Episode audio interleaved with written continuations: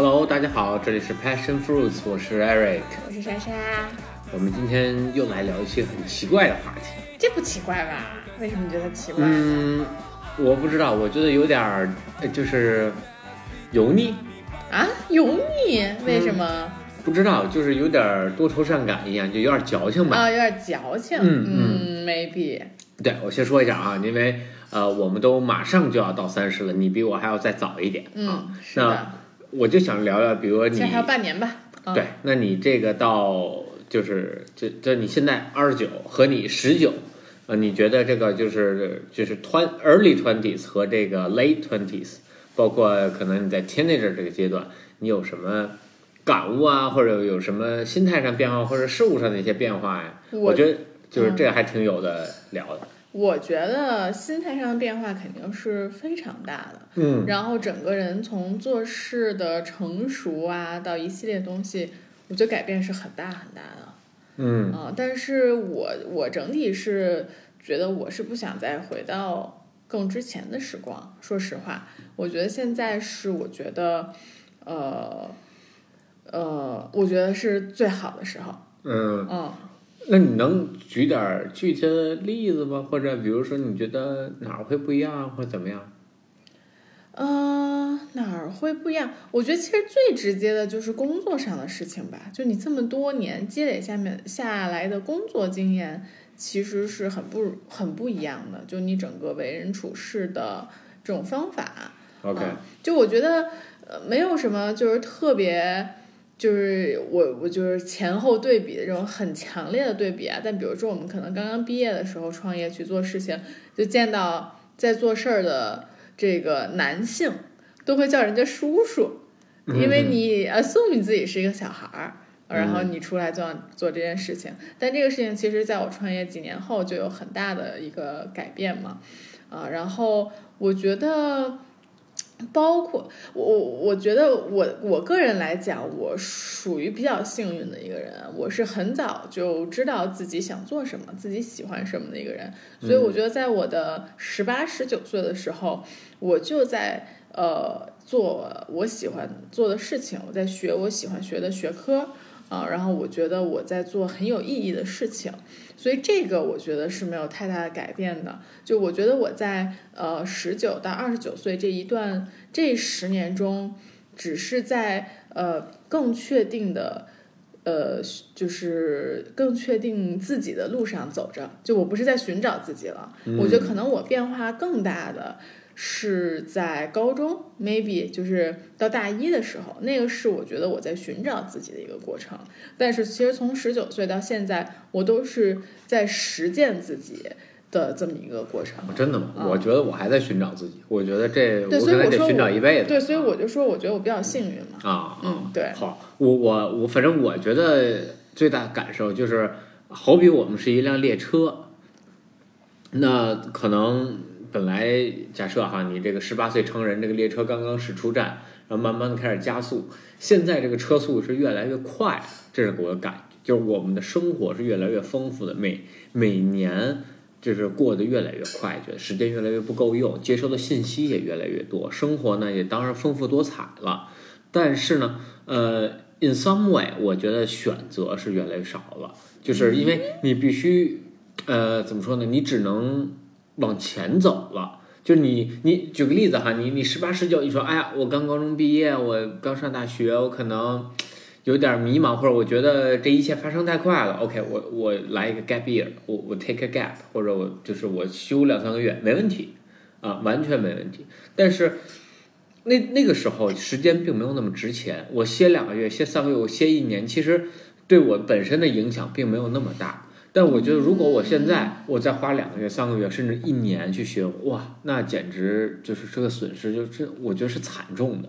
嗯，我不太同意你的说法。一个是，我觉得你刚刚说的这个什么大学的时候我 gap 一年，和我现在，我觉得这只是一个 relative 的 term。就比如说，你如果十九岁的时候 gap 一年，那可能就是你整个时间是往后移了而已。嗯对吧？你就是你时间过得快和你什么最后找选择只有也也往后挪了一年嗯而已。其实你还是比别人晚了一年，说白了，啊，所以我觉得这个是没有一个实质的差别。然后我觉得你说年纪越来越大，呃，时间过得快，包括呃选择越少，我觉得其实是我感觉是相反的。不，呃，我想说的选呢，就是不是说你生活上的选择或者怎么样，我就说就是你就只能继续往前走了。嗯。嗯，但我不这么觉得啊，就是我觉得你也就是你现我我觉得可能是男生被社会压力会就有更多的社会压力吧，就我觉得现在还是你还是完全像咱们这样的话，还是完全有机会可以停下来一年的。哦，就我不当然是完全可以，我只是说这个成本现在是越来越高，所以就是你现在歇这一年，跟我十九岁歇这一年，我。就是完全不一样。对，但我的意思就是说，你十九岁歇那一年，只是说你把整个时间往后移了。你现在歇这一年也是一样的，你只是把时间往后移了，它算起来是一样的东西。啊，我明白你意思，但我非常不同意。我觉得就是现在的一年，就是我现在一年之内学习到东西是非常多的。嗯。那我这时候就是我错失的是这个时间。嗯。是。二零二零呃，二零二二年到二零二三年这个时间，这个时间是不会再回来的。嗯，但是你因你为什么你这段时间这么重要？就是因为你在前面的十年里面的累积，让你现在能够，比如说有这个时间成本。嗯，说白了，就就咱们就拿这个最直接的金钱来衡量。就如果你今年歇一年，你今年的工资就拿不到，对吧？啊，对啊。然后呢？但是你今年能有这个工资，是因为你前十年干出来的。如果你前十年的某一年 take the gap，你今年的工资也不是这样的，就我是这个意思，你懂吧？就这个东西永远都是 relative 的，就就它永远都是再往后延一年而已。嗯嗯，然后我觉得，呃，我觉得选择更多了，不是说所谓的生活上选择更多，因为我们赚钱了，所以可以我们买更多的东西，不是这个意思。我觉得就是你的选择更多了，因为你。看到的更多了，不是因为你能做的更多了。说白了，以前我能看到东西，但我做不到。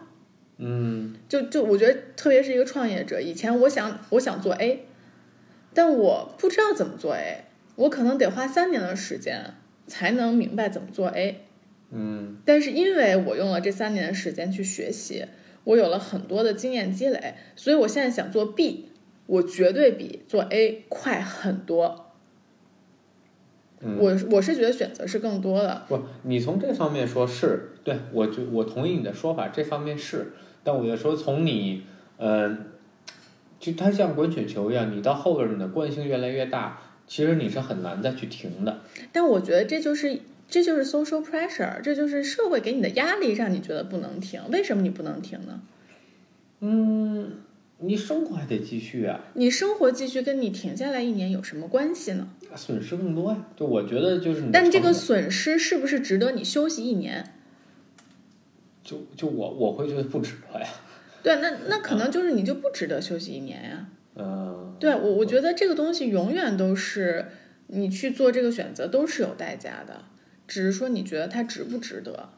而且你是要就是遵从你自己的内心，觉得这件事情值不值得，而不是说，哎呀，我我做这一年，我可能就说白了，咱们咱们两个算是没有什么经济压力的这个家庭。哦，这这真的吗？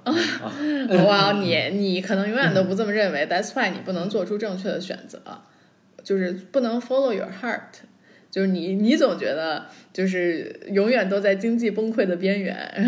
啊，我会我会这么想这事儿哈。我会把自己想成一个运动员，啊，那你说我运动员的，其实他的黄金年龄是非常非常有限的，嗯，对吧？那如果假设我在二十八、二十九的时候，我说，哎，我要退役一年，我要休息一年，我要养一下身体，然后我三十再回来打球或者其他运动，这是不可能的，没有时间给你做这样的事情。但是你不是一个运动员啊，就我觉得这个比喻就不成立啊。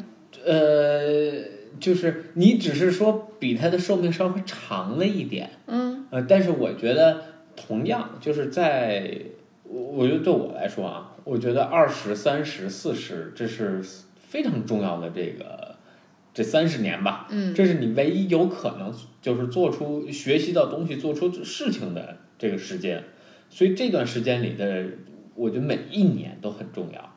不像你像就就哪怕你说我刚二十或者我十九十八，对吧？那个时候你你啥也不懂，那你说我晚一年晚一年，我其实我在社会上我待这一年，呃，我或者我在学校里待这一年，我学的东西是一样的啊。但如果我今年假设疫情前或疫情后，我这这学到的东西是完全不一样的。我一九年学到的东西可能是很丰富的，二零二零年因为疫情好多东西都关掉了。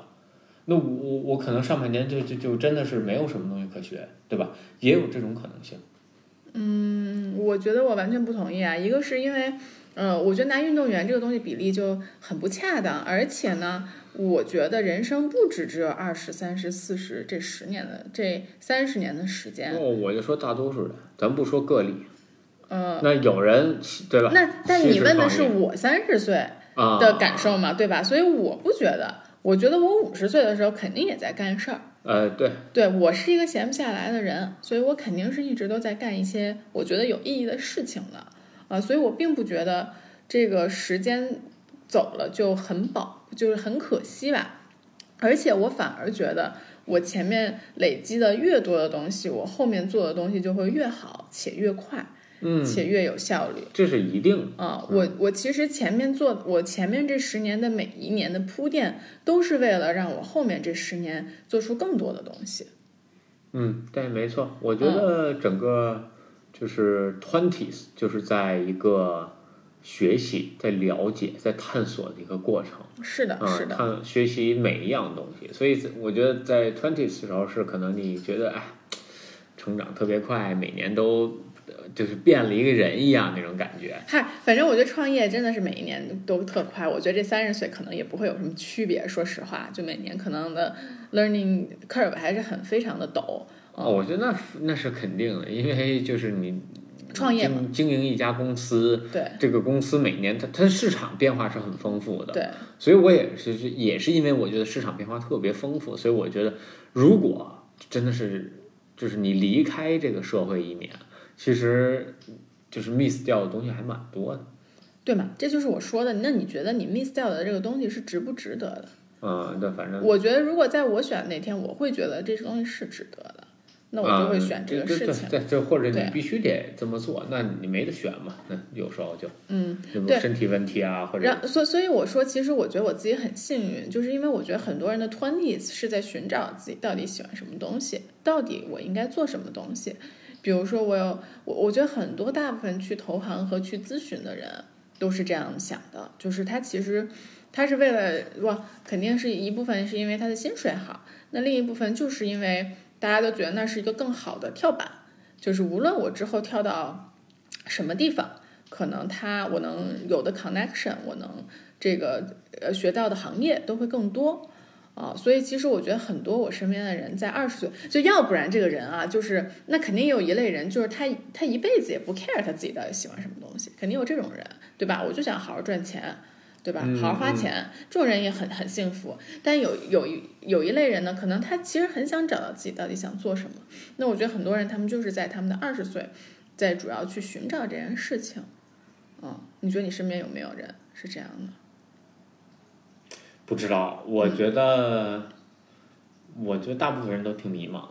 嗯嗯，只是先做着这一份工作。你说他，因为呃，我也没有跟他们去探讨过这个问题。我不是一个说有长期规划的人，我觉得长期规划对我来说有点扯淡。嗯就我是喜欢把事情看在眼前。嗯就我我可以 plan out 下周、下个月。嗯你说你让让我 plan out 明年，我都觉得这事儿有点远，稍稍有点远。嗯我只能说，哎，大概方向明年是这样，我朝着这个方向去努力。嗯但是我可以做 execution plan，但我不可能会做一个 long term plan。我觉得，因为我同意，我也是你这种人。嗯，我就瞬息万变，嗯市场的瞬息万变，我自己内心瞬息万变，我的生活也在改变。嗯那每个阶段我扮演不同的角色，我听到的东西，我看到的东西都不一样，我的我的想法也会跟着变嗯啊。所以我也没跟他们聊过，但我觉得大部分人是那种迷茫，因为那肯定最大部分的人是迷茫的。对，对吧？而且包括就说我们可能关系更近一些的，有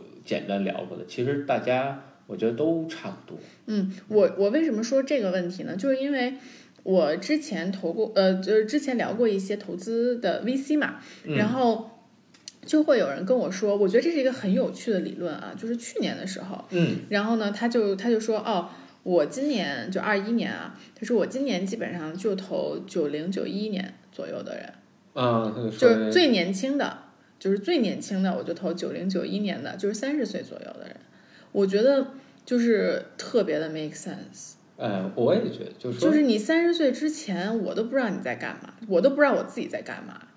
嗯，就有人投我，我都不知道我要干嘛。说白了，我都不知道怎么去管这个公司，怎么去规划这这这个事情。点我也挺想说，就是我嗯觉得，呃，就从二十到三十这个过程中，我觉得特别明显的一点就更 wise，就是二十的时候你是那种蛮力型啊，嗯就是我干什么事儿我使蛮力，我就疯狂的去做一件事儿。嗯我也不计成本、不计后果去做。三十的时候，你就感觉是有点开始要用巧劲儿了，就你发现你的体力啊，或者你的身心啊，可能不一定跟得上你二十岁时候那种那种心智或者那种体力了啊。但是你同样可以达成这个目标，但用了更多其他的方法，可能更聪明的一些方法。嗯，然后你，呃，对我自己来说哈，就是我会把一些不必要东西慢慢都给砍掉。对，再说回那个呃，创始人都是三十岁左右啊，我觉得这真的是一个很有意思的呃话题，因为我原来刚刚开始创业的时候，那肯定大家都会觉得我好年轻啊、然后我现在回想起来，我也觉得我他妈好年轻，就是我他妈那时候啥都不懂的感觉。嗯因为我前两天我我的同事面试了一个实习生，就跟我说说，老板他真的是这个虽然不适合我们部门，但他在讲这个品牌理念啊，什么你们的这个环保理念啊，还有这种美的多样性的时候，整个人眼睛都在放光，而且讲特别的好，每一个 part 都知道，肯定是真的很喜欢咱们品牌的。然后结果我一看简历。才十八，就我他们一看简历，我看，哎，这人怎么没写他大学是哪儿的？然后原来一看才十八岁，才高中毕业，特别天小。对，所以我当时其实就是有怀，虽然我最后还是让他来，让他试一试啊，但是其实我还是有挺大的怀疑的，就因为年纪小，我觉得就是做事儿做不到位。那就是思想不到位，这是一个很正常的事情，就是因为你就是年纪小嘛。多新鲜，就跟四十岁现在看咱们一样，那小毛孩子。嗯，对对，所以我就想说，虽然我觉得我很早就认清楚我自己想做什么了，但这个做这个事情其实是非常花时间，我才能去梳理清楚的。就是想是想挺明白的，你想了，你能做到吗？对吧？就是我觉得，其实我可能是花了十年的时间去 figure out 我到底要怎么去做我想的事情，我要到底要怎么达成我想要做的事情和我想要成为的人。就我觉得这个是比想要重要很多的。然后也是为什么我觉得现呃去年的那个投资人就说说他只投三十岁或者更更更大的，他的意思他最年轻投九零九一的这个人、人，对，然后呃最年轻投三十岁左右的人，我觉得也特别的 make sense，就是因为就比如说让我吧，让我去投一个十八岁的小姑娘，我就会想说。我十八岁的时候，如果让我干我现在做的这事儿，我估计我也啥都做不出来。对对对，就啊其实就是前两年我会有一种感觉就，啊，这个有这个年龄歧视，嗯，就觉得哎呀年轻人不行啊或怎么样，就对对对，我也是，我嗯原来也会觉得说，我怎我就觉得年轻人怎么不行，就就这种感觉，对吧？对，但当我面试的多了，或者说接触的这个人多了之后，我发现年轻的就是有一种愣头青的感觉，哎，真的。就是，贼莽，就你感觉你控制不了他，啊那嗯。就就是他会横冲直撞，嗯，就是当然了，事儿肯定能给你做完，但是这过程是很曲折的，而且它可能会带来一些不必要的损失。嗯，啊、你会觉得哎呀这个没必要，就不稳重。我我觉得我觉得更多是思路很简单。嗯。就年轻人的思路非常的简单，就他不会去想背后的一些具体的事情，他就觉得哦，这事儿表面上看起来是这样的，那就这么做，肯定就是好的，对吧？嗯就比如说，我举一个最简单的投放的例子，就我们这个开小红书会，我给大家讲整个小红书的，因为小红书是一个很复杂的平台，它的整个流量，它的整个你的投就是你的 CPE，你的反正就很很很复杂的一个平台，它是一个非常复杂的投放平台。然后呢，新来的实习生在听完了这个课之后，就会说。就就会说什么啊、我们应该去投某一类博主，因为我特别喜欢这类博主。就你懂吧？就是他们的 sense 还是在于我喜欢这类博主，所以我觉得投这类博主，因为因为确实我们的人群是他们，就肯定有效。但其实这就是一个非常没有没有这个呃详细思考和梳理过思想的一个假设嗯，啊，对，所以我觉得年轻人很多都会有这样的一个问题。对我也我非常同意，而且就是有时候就现在觉得跟可能一些就是年轻人去交流的时候，你会发现他是有断层的，就是他对一件事情的认知它是片面的。嗯，啊是非常就是片面的。他只会看一个很表层的一些东西，就是嗯、比如说有时候，呃，就前阵儿我面试了一个小朋友，就我会问他，就说，哎，那如果给你一个这样的事情，你怎么去做？他就是告诉我，那我就一家一家去找，或者我去找我的关系，怎么去介绍就行。嗯然后直到前两天我我又面了一个人的时候，那那他就比较有经验，他告诉我，他说，第一我会问，就是我们我会问老板，第一我们为什么要达成这样的东西，这个定这个背后的原理是什么？嗯，哎，那就就明显想的多了，就第一是是他会觉得不合理的话，他会回来先问你，我们为什么要这么做？呃，我们这样做是不是合理？如果这些都没问题，他再去做执行嗯，啊。我觉得这是特别好，哎就是他不会拿着一个这这这个这个令牌就咔就出你说的杀出去了。很对，这个让我想到了我们的设计，我们设计总监，然后那天在教育他下面的一个小姑娘的时候，说了一句话，我觉得跟你刚刚说的很像。然后他就说，他就跟他跟他下面那个小姑娘说，说你在做这件事情之前，你一定要问清楚徐老板说的到底是什么意思，而且你要问清楚他说的是不是他想表达的意思。对就有可能这是不一致的，所以你要反复确认他到底想要什么东西，你再去执行，否则你就是浪费时间嘛。说白了，对，嗯而且坦白的说，呃，很多时候，呃，管理者呀或者怎么样，他们去制定这个东西，他有背他背后的逻辑，他不一定第一时间告诉你。对，那你一定要知道他为什么要走这条路，他他真正要的东西是什么。是，对啊，对对，这个 inside 还是要有，要不然那就没有意义了。嗯只是表面的一些东西，这是最终的结果，还是要这个路径它是对的。嗯。然后包括其实我最近也见了两位，就是也是老朋友了，但是也是大概我这个年龄，哎，我还有一个是四十多岁了，反正对，就是比较年龄比较大一点的创业者。然后我觉得他们的思路，他们的创业思路就非常的清晰。嗯就他们都是在做自己喜欢做的事情啊。就我们先不说那些，就是什么看到了风口就冲啊的那些人，我们先不说那些人。这两个人呢，都是在做自己喜欢的东西，一个是在做内容，另外一个是在做环保。嗯，但是他们两个在做这两个方向的时候，思思维逻辑都非常的清晰。就做内容的那个人，他其实说我肯定是想做内容的，但是呢，我必须要用内容养活我的公司，那我怎么选择平台？嗯，对吧？商业价值最高的是微博，我做不出 B 站那么好的内容，嗯，那我就做微博，因为这儿的广告是最贵的。就是他想他在就就就是他在创业的这个他在完成自己的梦想，完成自己想要达到的那个东西的时候，他怎么去做，他是非常清晰的对。他怎么去做能活下去？哎，我觉得这你说特对。我这这两年，我不是身边好多人的在这个健身行业创业嘛，嗯，自己开工作室的什么，就你会发现有两批工作室，所有的精品工作室一定是年轻人做的，啊、就是有一个梦想，对他有嗯梦想，没有执行，哎，很大部分还都是留学生，可能在国外看了那些什么纽约呀、L A 呀，看了这些 fancy 的这些 studio，他觉得哎太棒了，国内没有，我要把这个模式搬回来。OK，他搬回来，他做这工作室，做的时候他就发现，我开一家店，我开了第二家店，就非常的吃力了。嗯第一就是你的模式能不能跑通，在美国，它整个健身环境是不一样，渗透率百分之百分之二十渗透率了啊，嗯那它当然不一样了。然后大家的消费能力也在，他平时的他房租也低，嗯呃然后教练资源广阔，你有这么多大背景的条件下，他做精品的，做这个 boutique studio，他是能存活下来的。那另外一批就是这种，呃，那到了中国啊，渗透率一下变百分之一了啊，这两年可能稍好一点，对吧？那我整个的房租占了我每个月收入的一半儿，嗯 然后教练的资源又少，我还要培养教练，而且另一点是必须要坦白的说，中国的健身教练的这个教育水平整体还是比较低的，哪怕北京、上海嗯这两年有所提高，但大部分的健身教练水平还是很低的。他不光是说受教育程度，他本身的技技术程度也并不高，只是说前两年是吧，什么赛普考一个证出来，我就当教练了。嗯嗯，那你怎么能这种程度？他怎么去支撑一个精品工作室？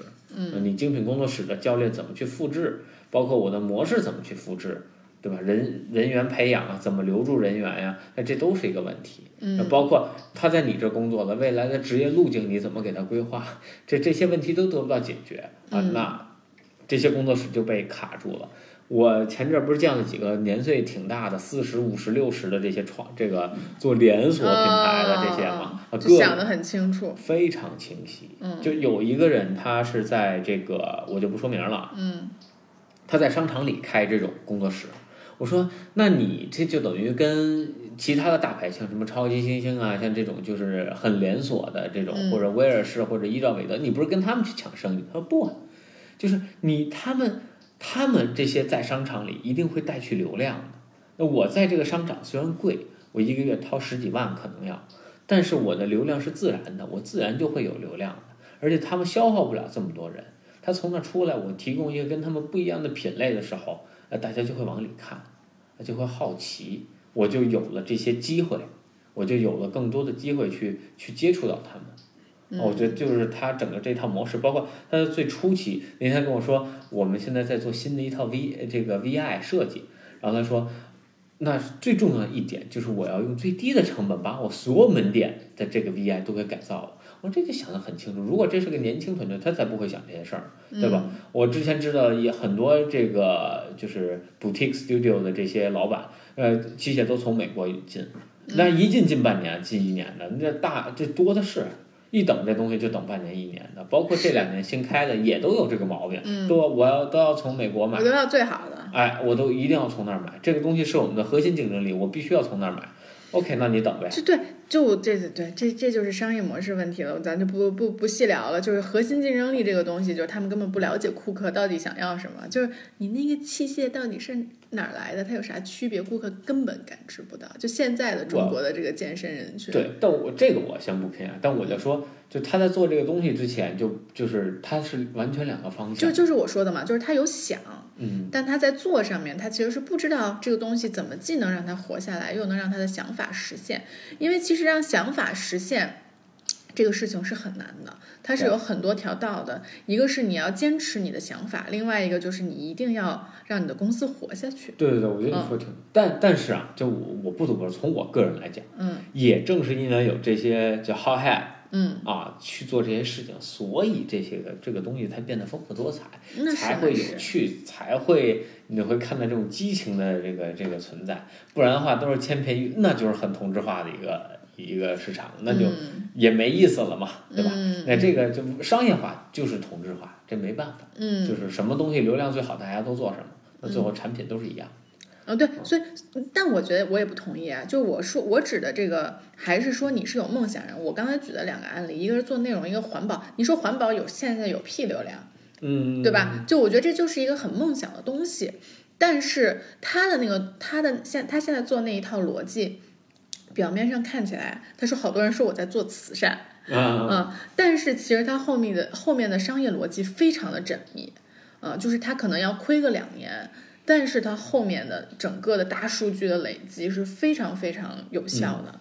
嗯，对，所以我觉得我我指的还是，呃，我我觉得只要是有梦想、有心，你有想法，你还是能够让这个市场很千奇百态，做出有灵魂的品牌或者或者一些内容之类的东西。但是你怎么去做？怎么让你的这个东西既快又精准的达到你的想法，同时又能赚钱？这是需要你二你二十岁的时间去摸索的。对，这是个技术活儿。嗯，对，说白了试错嘛，就是。对对，嗯那你觉得在生活上呢？我说了好多都是工作了啊。生活上，我其实有明显觉得，我二十七岁以后吧，呃，我觉得真的是皮肤状态有变不好。但是，嗯。但是这个就是又要聊到做医美了，你就是叉叉巨反对，直男觉得医美简直就是，你哇你来形容一下。那回家那那一脸芝麻是一样的，我的天，太吓人了。那你没觉得之后皮肤变更好了吗？我就跟那关系不大。你这就不愿意承认。不是不是，我觉得我真不是我黑啊，我觉得这东西心理作用占百分之八呃百分之九十吧，可能实际功效百分之十，也是因为那两天你会格格外的注意你的皮肤所带来的。我觉得，说实话，我觉得有百分之十，其实就很满意了。你想啊，你的皮肤能有百分之十的提高，我就可能还说的比较夸张，但我的意思就是，那百分之十，就你觉得没效，乱花钱，你是这一感觉，对，是吧我觉得是因为你做了医美，所以你前前后后会对你的皮肤格外关照，嗯。它变好了。不不，这肯定是肯定是有，就说白了，你所有医美就说的特别简单粗暴啊，就是就是刺激你皮肤，让它死一遍，然后再重新生出来，那皮肤能不好吗？嗯，你就都重生一遍，反正大概就这么个意思吧。嗯但 anyways，我当时真的是就是两三年前，我会觉得就是特别是北京的一个冬天，就觉得皮肤特别的不好，然后有晒斑啊、干纹啊这些东西。但是我觉得做医美肯定是会很有效果的，嗯但这个你不同意，我们就不说了。嗯，然后其他生活上的东西。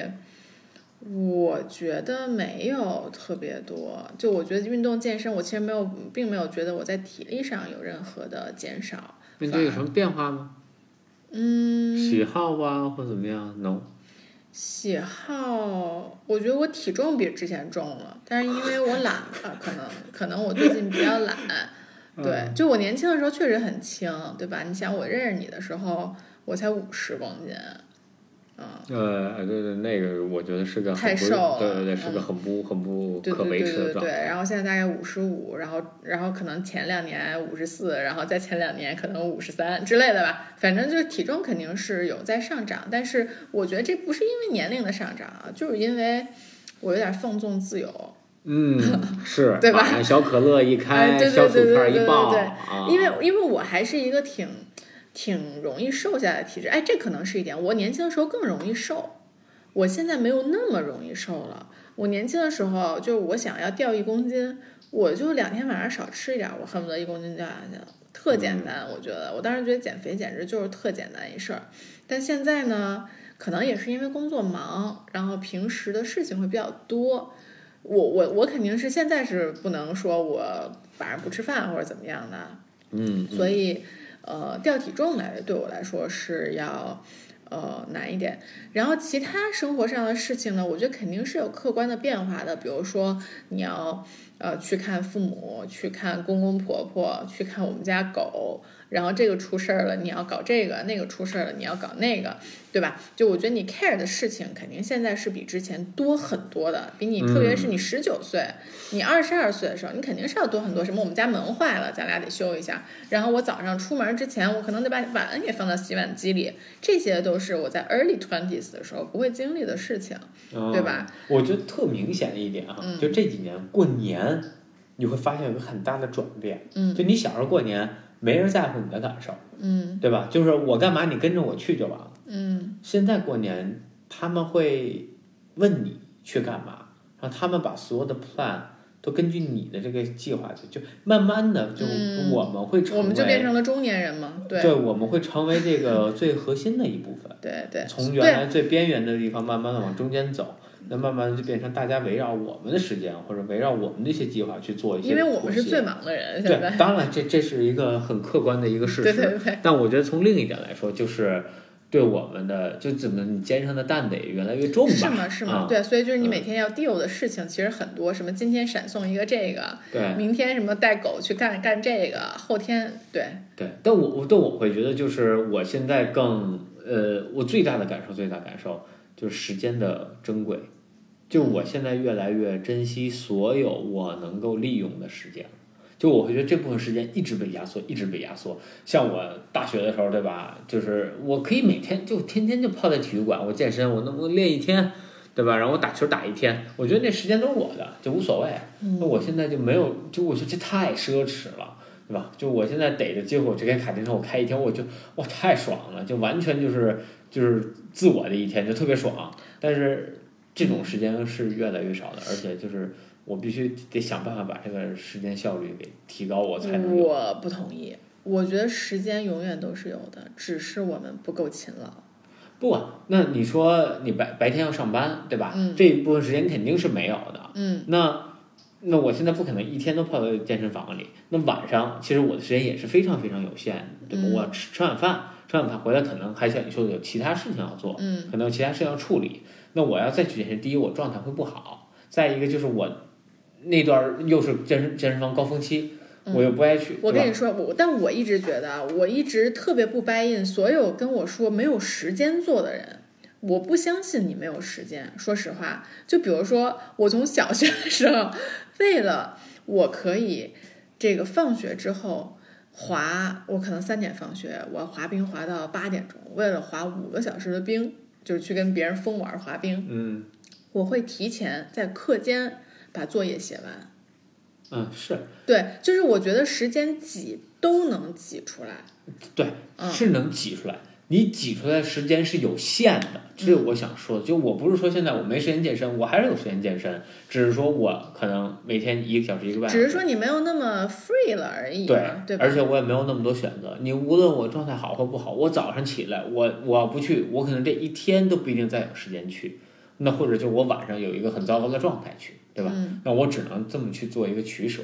嗯，那不像原来什么，我说哎呀，早上算早早上不去了，下午再去吧。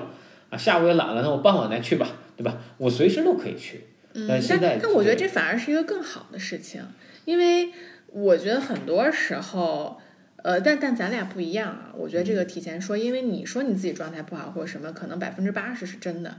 我他妈说我自己状态不好，我百分之八十是懒，对吧？